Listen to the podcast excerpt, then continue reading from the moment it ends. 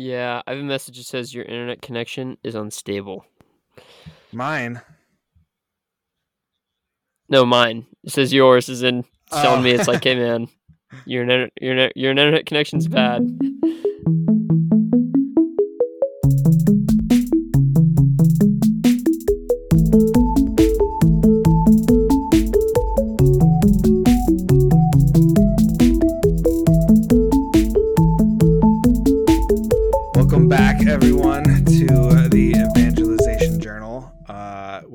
Zach and Adam here. We were uh, before we started. Our Adam and I were just talking about how we are probably going to change the name of our podcast. Yeah. because um, the uh, I googled the Evangelization Journal, and it turns out that uh, Bishop Robert Barron has an a magazine that's called the Evangelization and Culture Journal. So it seems it's a little too close.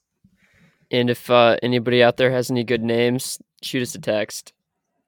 Yep, that's true. I, I'm all I'm all game for it. So Me too. Adam, how was your Christmas and stuff? Um, Christmas and stuff, pretty solid. Uh, I would say atypical. Um, just based on Really? Okay, based- that's fair with COVID. with COVID, exactly. Yeah, parties are not per as 2020. exactly. Parties are not as vibrant, um, but at the same time, there was definitely still joy. I'm glad I had the chance, and the opportunity to go to mass. I went on Christmas Eve. Uh, it was, it was, it was very Nice. beautiful. Not as That's cool. yeah, not as an elaborate of a mass as typically occurs on Christmas Eve, um, but it was still it was still Yeah. awesome. Um, but yeah, it's just been this week between Christmas Day and New Year's Day. Uh, my family usually just kind of hangs out. My parents both took off work, so it's a lot of just relaxing um, with my family, and it's just like one of my favorite times of the year, to be honest. Very relaxing, very joyful.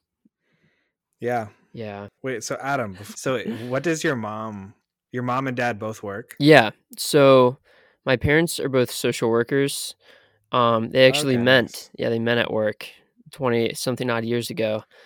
Um, oh, wild. yeah. it's crazy because they met at this the Allen County Board of Developmental Disabilities, uh, and then they Ah. got married. And then my mom changed jobs, but then my mom, like three or four years ago, ended up at the same place again. So my mom and dad are working there again. Um, yeah, but my dad's a case manager, and my mom works with children ages like infancy to like age three who are deaf. I forget her exact title. oh, wow. But yeah, she helps hook people up to services and does intervention. She's an early intervention specialist. That's that's the one. Wow. Um, That's really cool. yeah, So is that is is that why you took ASL in college? not Or not one of the reasons exactly. maybe? Well, I had a Really? little bit of I had a little bit of background, but I just had bad experiences with language in high school, and I wanted something that was a little more uh, hands-on. You Yeah.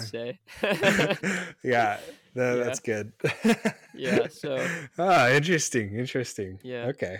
That's so funny. how about uh, how about your Christmas, my friend? Yeah, it was good. Kind of busy. Yeah, Uh, just driving around a lot, visiting lots of people. So yeah, Christmas Eve uh, with my my parents, and we ex- we had a little gift exchange, so that was really fun. Um, I got some beard ornaments. I had, I had to show them to you, Adam, later. That sounds sweet. Um, yeah, and they even light up and blink, so that was pretty gnarly. that is. Um, so that was pretty funny. What else did I get?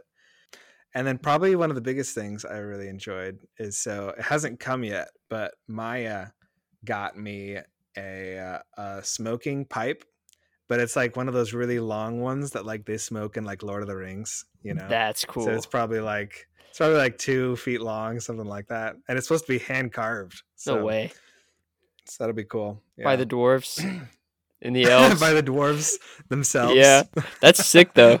I, I, yeah, I think it'll be. I think it's cool. So I, I don't think elves were much into eh, smoking. Yeah. Okay. Yeah, elves are not smokers. My bad. Yeah, no, that's fair. That's fair. Dwarves though. Dwarves seems- smoke. Yeah, Yeah. Dwarves, yeah, dwarves will smoke. Hobbits are really big into it. Hobbit, big time. Um, yeah, and but oddly enough, Gandalf also smokes. That's true. So, but it was, yeah. So that was pretty nice. And then some fun gifts that I got to give. Um, got Maya a cuckoo clock. So that's pretty neat. That's sweet. Um, yeah, yeah. She said she wanted something to put on the walls because we don't have a lot of things to put on the walls Yeah. right now. So, so I was like, oh, that could be cool. what what kind of does like a bird pop out? Yep.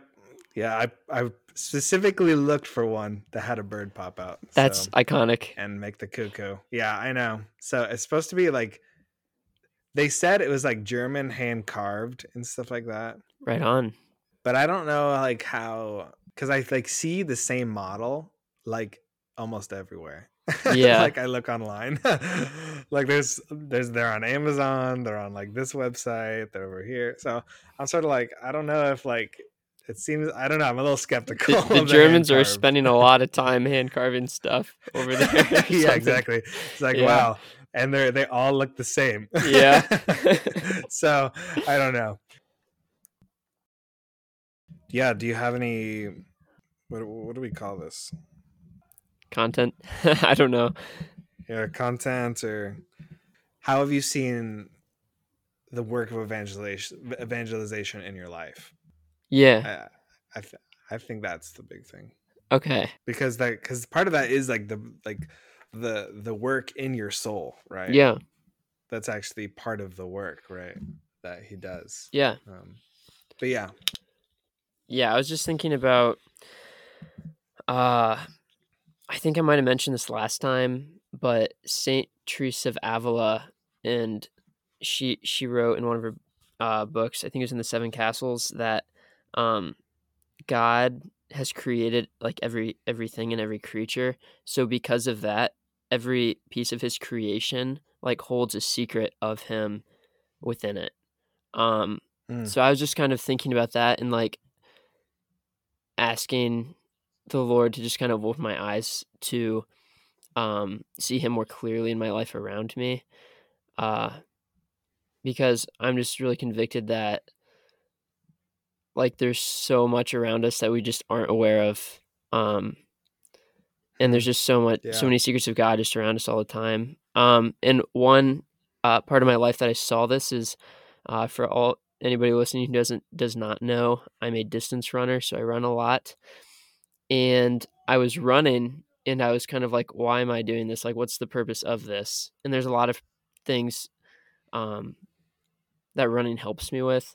Um, but I was just on this long run about a week ago on a Saturday morning and it was just one of those runs where I was just running and running and like didn't feel like I was getting tired at all. It was just like a really rare instance. And I'd been running for like over an hour straight and I just like felt it just felt effortless. And I was like, this is like a physical experience uh, of what freedom is like. Like I'm just Hmm. willing this to be done and it's just happening. And I just felt so free um in that moment like I haven't really felt ever before. Um and I think the Lord just let me feel this like ex- physical experience of freedom. Um and it translated into my spiritual life because I was praying. I was actually at home one night. I was getting ready for bed and I started praying. Um and I just felt like so free spiritually too. Um, we kind of talked about freedom as having the ability to choose what you ought to do. Um, and I just like felt this like interior freedom like I haven't felt before. I was just like, I can choose what's right and I can choose what I ought to do. Um, and like Jesus, I can choose you. Uh, it was, yeah, it's kind of it's kind of vague, but it was just like a sensation, a feeling um, that I haven't experienced, and that has kind of just allowed me to be more open and honest with Jesus in prayer, uh, like I haven't been before. Um, Mm. yeah, I we were at a retreat over at Deer Creek Lodge. When was that? Like two months ago. probably. Yeah. And I remember one of the speakers, I think his name was Joe, he was talking and he said, uh, we should like just be extremely brutally honest in prayer. Like if we choose to play around on our phones instead of go to prayer, we should go to prayer and say, Jesus, I love my phone more than I love you. And like that's a really brutal thing to say, but like Jesus can work with that. And if we're like honest with him, um, yeah. he can work with that. So my prayer's just been a lot more honest and I've been saying things that like I'm afraid to say almost, but I'm speaking them in boldness because I know Jesus can heal them, you know? yeah. Yeah. so that's kind of been what's going on uh, recently.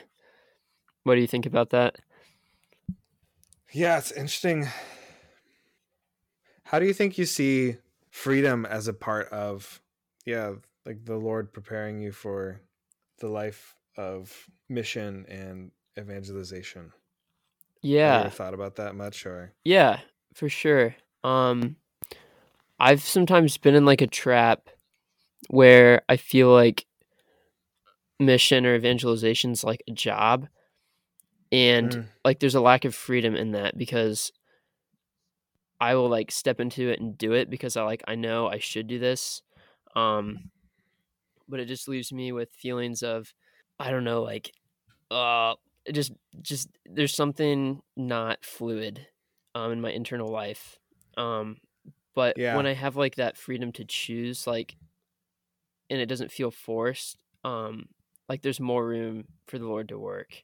And it's just not me like white knuckling it, like being in fluid Yeah. with my work, but like the Holy Spirit can move more freely through us when we can choose um yeah, what we ought to. Yeah. Yeah. That's really funny you say that because that's ex- that that's something very similar what I had to like share about. Yeah. Um so yeah, Christmas Day we in the evening we went to my parents' house and we zoomed for like a total of like 3 hours. So Wow. with different relatives. Wow. So it was pretty it was pretty crazy. yeah. um but um I, it was i mean I, I think part of it was really good because we don't really see my mom's brothers very much uh just because one lives in japan and the other one lives in minnesota Wow. so um so very far away Yeah. i just haven't seen them in a long time yeah so it was really good to see them and hadn't really talked to him in a long time but w- one interesting thing that happened was so we were just kind of chatting in the beginning and stuff and my uncle asked we were talking about my wedding in whenever that was um May. Yeah may. Yeah, yeah. why did I, why- can i not remember my own month um um but yeah we were talking about that and they're like wow so yeah you got married in the in quarantine and all that stuff and my uncle asked me he's like did you guys ever think about um like postponing it? And i think i had i can't remember what i was thinking but maya just like Im- pretty immediately was said no not really just we were really excited for the sacrament of marriage and for mm-hmm. the the, the graces that we knew were part of it and yeah which and th- that was definitely something that was that we had talked about and thought about and that we were excited for Yeah. I mean, it was probably the biggest reason why we didn't postpone it, you know, because it, you know, I mean, to us, it wasn't about the party and all the other people. Although, like, in some ways, it is about like the people because there's like people, like, we want to thank the people who have helped us to this point. Yeah. You know, where we're able to actually give ourselves fully, you know, people who have shown us what true love is, you know. And so, but for whatever reason, I don't think I was about, I was, I was going to share that when they asked me that question. So I'm really glad Maya did. Kudos to her. Kudos, because I think it's awesome. Because it, it, it's awesome that she, well, kind of we, but more, more really she was like able to witness to like what our faith, how our faith affects everything. You know, how our faith informs our perspective on things like our uh, our own marriage and our wedding, as well as like all these other parts of our lives. You know Yeah. it, and that I think that rings a lot with something I've been reading recently in Soul of the Apostolate. And so Father Jean Baptiste, he says, well, one of the sections he says, he says, he said, good works should be nothing but an overflow from the inner life. And I, I think this is what brings me back to what you were talking about, Adam, Yeah. about being, yeah, about like finding freedom. Uh, let me read some of what he says. Yeah, please. Because I think it's really beautiful. Let me try to find a good section. By the sacraments, especially by the Eucharist, Jesus Christ comes down to enrich us with his grace. He pours it out upon us without measure, for he also is a limitless ocean whose fullness overflows upon us without ever being exhausted. This is quote from Gospel of John Of his fullness we have all received. He says, Let this Spirit then give life to all the manifestations of our zeal. But, though poured out unceasingly for the benefit of our neighbors, let it be renewed likewise without ceasing by the means which Jesus offers us for this purpose. Our interior life ought to be the stem, filled with vigorous sap, of which our works are the flowers. And so, I, uh, the kind of the point he's talking about is that like the inner life and like our life of prayer and our relationship with Jesus is actually more important than than like the works you know of of our life Yeah. or kind of the the exterior life not to say that like those things don't matter right not, i don't think he's saying like we should all just be like hermits right yeah. but he's saying that like i don't know like the it, it's empty right? And I, and I think that's kind of the you your, your experience running reminds me of that where it's like when you're running and you have no more energy or you know you just feel pooped and and you have like nothing really left to give and you it's just it's it's it seems fruitless you know Um, Yeah. but there's actually this experience of freedom which is like yeah what he's talking about is like this this ocean that overflows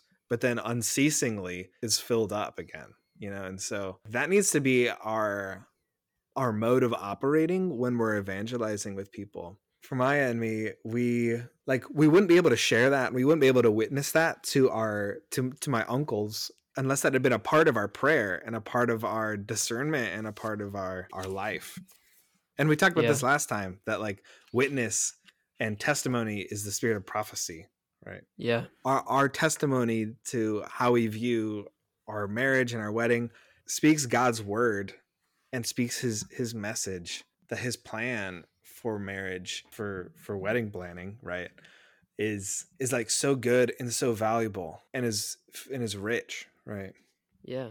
So later like the, in the next section John Baptiste is talking about uh Adam is gone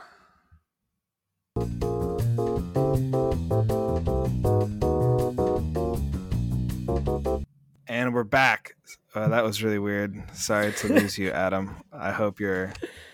I am glad to hear your voice again. I'm glad to hear your But- voice again as well. but let's jump back into it. Um, so, yeah, so I was talking about um, this book, the Soul of the Apostolate. In in the book, he kind of talks about what he kind of calls the heresy of good works. Even in the 1800s, apparently, this was the attitude, and this was in the heart of the hearts of, of people.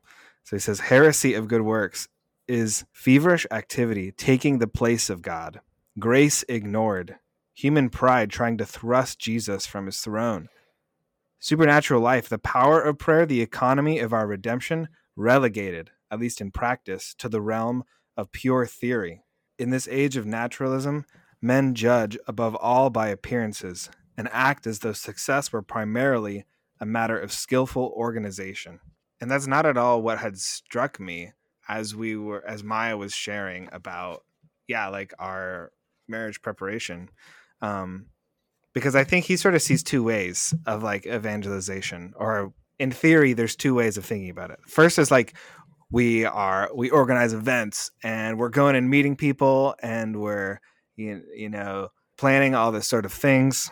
We have hundreds or thousands of people you know attend our events, and that's great and that's awesome. But there's something missing to just that, or just using that as the what do you call it as the ruler with which we like judge it or how good of an evangelistic event you know if we if we studied up our apologetics that that makes us a good evangelist or if we've if we're like a really good people person and we meet all sorts of people and we're really popular then like that's like if only i was that way then i'd be a good evangelist and that's just not true and what he says here i think is really striking he says he gives this story about visiting um, these two other priests who are doing this kind of young adult ministry. But that's literally what it is. But he says, having visited the Catholic clubs of Paris and a few other cities, the work going on at Val-des-Bois, and so on, we went to Marseille to study the work done for Catholic youth by the saintly Father Allemand and the venerable Canon Timon David.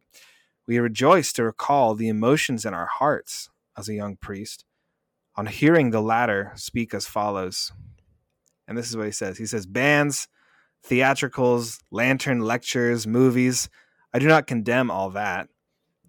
When I started out, I too thought no one could do without them. And yet they are nothing but crutches to be used when there's no alternative left. However, the further I advance, the more my end and my means become supernatural, because I see more and more clearly that every work built upon a merely human foundation is bound to collapse, and that only the work that aims at bringing men closer to God by the interior life is blessed by providence. For you can be sure that the extent to which you yourself are able to live on the love of our Lord will be the exact measure of your ability to stir it up in other people.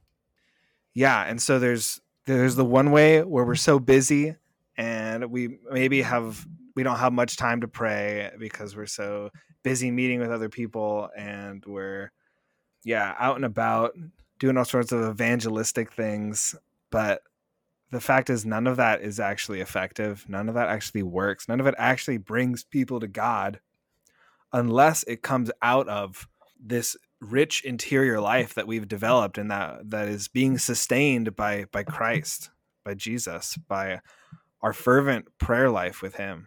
And i think that's what's that's what struck me the most is that there's a way in which our interior life becomes so rich that it overflows and makes itself known to other people. Like I think that's much more of an invitation than uh, well, I don't know. I mean, like all those things are good, right? Yeah. Are you still there, Adam? Okay, good. yeah, I'm just I'm just yeah. loving hearing this. This is no, speaking to me right now. Yeah. Getting out there, you know, and inviting people to events, all that is necessary, good, and fruitful. Yeah, but uh, sometimes we start there, and I don't know if that's where to start. You know what I mean? Yeah. I think it needs to start with the encounter in our souls, sustaining ourselves on on Jesus. What would you say, Zachary, to someone who like is stuck in the so-called heresy of good works, where they don't um, necessarily see uh, that as the place to start, or they think like, yeah, what would you say to someone like that? Yeah, so you're saying that like this person is is maybe like I want to be evangelistic, so I need to start act- yeah do a, doing all this active stuff. Um, yeah, exactly. Yeah. Um, I think I, I guess I would say like I, I think two things. I think one is your ability as an evangelist, your ability as like yeah as as a minister is actually or is proportionate to your interior life. Jesus says, you know, John, I think it's John 15, you can do nothing without me. It's just too easy to get caught up in all the hubbub and all the results and, you know, all the, all the, the store, uh, yeah, all, all that kind of stuff. The, the greatest thing we can do for ourselves and for other people is actually to like root ourselves more deeply in our interior life and in our prayer life and our relationship with Jesus. So that's one is that like the interior life is hard work, you know, like sitting sitting yeah, with is. in like the chapel for even sometimes like half an hour, your mind starts to wander, but then you you, you kind of snap back into it and then it starts wandering again. And so like it's not easy. And like yeah. in fact, sometimes the work of going out and meeting with other people and organizing all your events is actually easy is easier than um, doing the hard work of you know sitting and listening to God and yeah and of rooting yourself in him more deeply. But that doesn't mean that it's still not imperative and still not vital. It's hard work and so don't shy away from it you know and that your ability to be an evangelist is proportionate to that um, at least like a true evangelist because the thing is because I, I, think and this this might have been my yeah. second point i honestly can't remember is that what are you actually achieving in people when you do that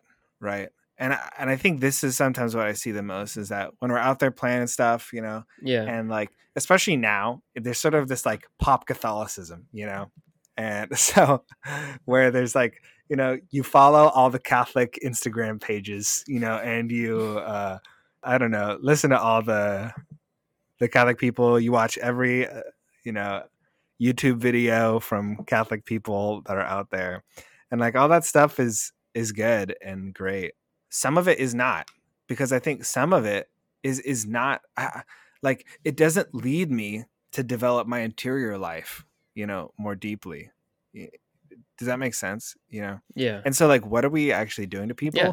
We're spreading, you know, this Catholic culture where people have all the all the outward faces of, you know, all the outward facades of being Catholic, but like what's their interior life like? I, I don't know. Like it's not I don't know, it's not very much, you know. And I think you Yeah. know, in a certain sense, like I think for some people it, it's they're dead inside.